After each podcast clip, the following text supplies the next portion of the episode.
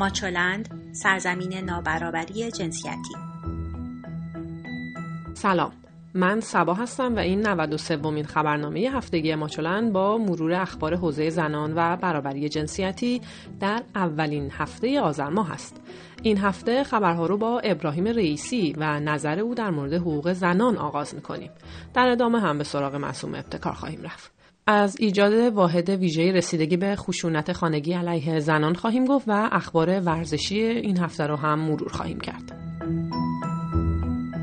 اخبار سیاسی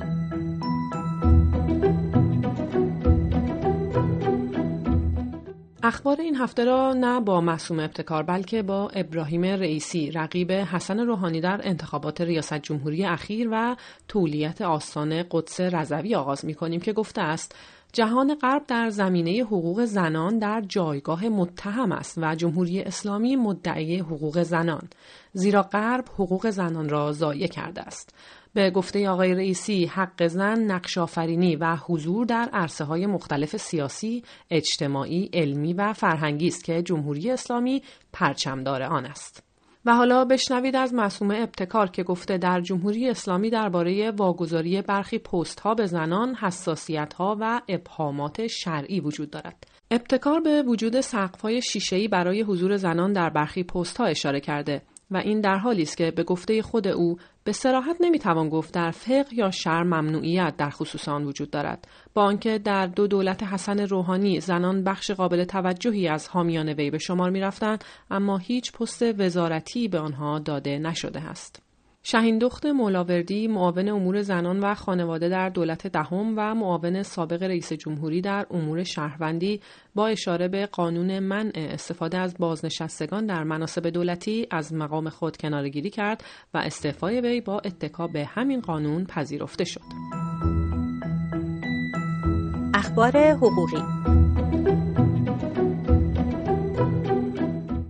عباس علی خدایی سخنگوی شورای نگهبان در مورد رد صلاحیت مینو خالقی نماینده مجلس پس از برگزاری انتخابات مجلس دهم گفت به دلیل دست دادن با یک مرد این خانوم رد صلاحیت شد و از هیچ مرجع رسمی اطلاعاتی در این باره داده نشد و کانال های تلگرامی عکس ها را منتشر کردند. او تاکید کرد وظیفه ما نیست عکس ها را منتشر کنیم. این کار باعث حدک حرمت فرد می شود. 25 نوامبر روز جهانی منع خشونت علیه زنان هم گذشت و لایحه تأمین امنیت زنان به مجلس نرسید. حمیده زرابادی با اعلام اینکه احتمالا این لایحه به زودی به مجلس می‌رسد گفت که با این همه پیام های زیادی از مشهد در مخالفت با افزایش سن ازدواج دختران دریافت می کند. به گفته این نماینده مجلس از نظر فقه سنتی دختر در سن بلوغ می تواند ازدواج کند. زرابادی تصویب کاهش ساعت کاری زنانی که فرزند زیر 6 سال یا توانیاب دارند ممنوعیت ازدواج زیر 13 سال برای دختران و بررسی اذن خروج از کشور زنان را از مواردی اعلام کرد که در مجلس دهم به آن پرداخته شده است. اخبار اجتماعی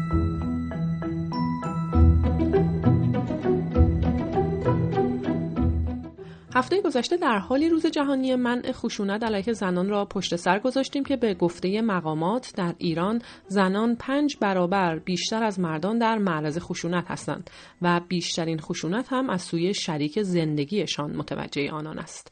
رئیس اورژانس اجتماعی سازمان بهزیستی هم اعلام کرد 20 درصد از تماسها و مداخلات اورژانس اجتماعی مربوط به خشونت علیه زنان است و 48 درصد خشونت ها در زنان 30 تا 39 سال رخ داده است. در میان این زنان خشونت دیده 14 درصد زنان تحصیلات دانشگاهی دارند. 25 درصد دیپلم و مابقی زیر دیپلم هستند. همچنین 10 درصد این زنان شاغل و 81 درصد آنها خانهدار بودند. بر اساس آمار سازمان ملل متحد 58 درصد از زنان یعنی بیش از نیمی از زنان به قتل رسیده در سراسر جهان در سال 2017 توسط یکی از اعضای خانواده خود کشته شدند. زنان 82 درصد از مقتولان قتل‌های خانوادگی را تشکیل می دهند و مردان 18 درصد. سازمان ملل متحد همچنین در آخرین گزارش خود اعلام کرد که خانه خطرناکترین و ناامترین محل برای زنان است چرا که اغلب های کلامی، جسمی و جنسی و همچنین قتل زنان در خانه های خود آنها یا بستگانشان رخ می دهد. سال گذشته 87 هزار زن در سرتاسر سر جهان کشته شدند. از این رقم حدود 50 هزار نفر آنان به دست همسر، شریک زندگی یا اعضای خانوادهشان به قتل رسیدند.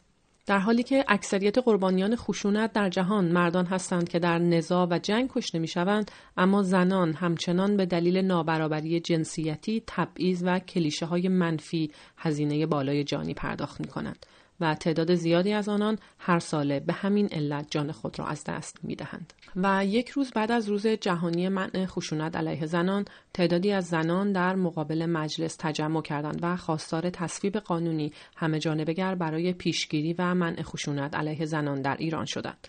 در حالی که پیش از این مخالفان گروه ویژه اقدام مالی علیه پولشویی FATF به راحتی و برای ساعاتی طولانی توانسته بودند در مقابل مجلس تجمع کنند اما با تجمع زنان برخورد شد و آنها را پراکنده کردند.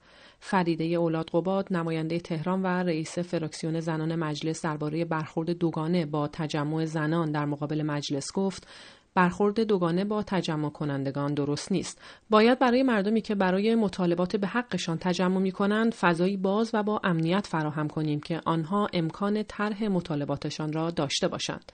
وی وعده داد که به عنوان رئیس فراکسیون زنان این موضوع را پیگیری می کند. فعالان حوزه زنان در این تجمع پلاکارت هایی در دست داشتند که به روی آن نوشته شده بود ما خواهان تصویب قانونی هستیم که در آن ایجاد خانه های امن و مراکز حمایتی از زنان خشونت دیده در سراسر ایران را در دستور کار خود قرار دهد ما خواهان تصویب قانونی هستیم که دستور ایجاد واحد ویژه رسیدگی به خشونت خانگی علیه زنان را با حضور قاضی، پلیس زن و ضابطان قضایی و انتظامی آموزش دیده صادر کند. و در این میان بار دیگر زنی 35 ساله قربانی اسید پاشی این بار در شهر کاشمر شد. به گفته رئیس شبکه بهداشت کاشمر این اسید پاشی توسط همسر سابق این زن صورت گرفت و سبب سوختگی 20 تا 25 درصدی صورت و گردن زن شده است. برای اولین بار است که در کاشمر اسید پاشی صورت اتفاق افتاده است. رویا رحمانی به عنوان سفیر افغانستان در ایالات متحده آمریکا انتخاب شد. خانم رحمانی پیش از این در سال 1395 به عنوان سفیر افغانستان در اندونزی انتخاب شده بود. رویا رحمانی در دانشگاه کلمبیای شهر نیویورک و مکگیل کانادا تحصیل کرده است. علاوه بر خانم رحمانی، افغانستان زنان دیگری را هم به عنوان سفیر انتخاب کرده. همکنون سریا دلیل سفیر افغانستان در سوئیس است و شکریه بارکزی به عنوان سفیر در نروژ در حال مأموریت است. شاهگل رضایی هم سفیر افغانستان در تاجیکستان است. اخبار ورزشی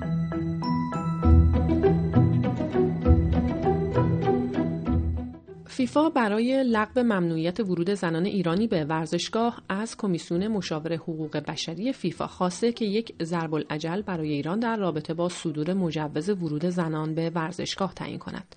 فدراسیون بین المللی فوتبال در گزارش خود با اشاره به موضوع ممنوعیت حضور تماشاچیان زن در میادین ورزشی در زمان برگزاری مسابقات فوتبال آورده است فیفا به طور خاص تبعیض از جمله تبعیض بر اساس جنسیت را تحریم می کند. ورود زنان به بسیاری از ورزشگاه ها برای تماشای مسابقات فوتبال از سالهای ابتدایی پس از انقلاب ایران ممنوع شد و این ممنوعیت همچنان ادامه دارد. در سالهای اخیر اجازه ورود تعداد معدودی از زنان به ورزشگاه به صورت مجدد صادر شد. به عنوان مثال روز شنبه 19 آبان ماه سال جاری برخی زنان اجازه یافتند وارد ورزشگاه آزادی شوند تا از نزدیک به تماشای بازی فوتبال تیم‌های پرسپولیس و کاشیما ژاپن بنشینند. تا هفته آینده شاد و سلامت باشید.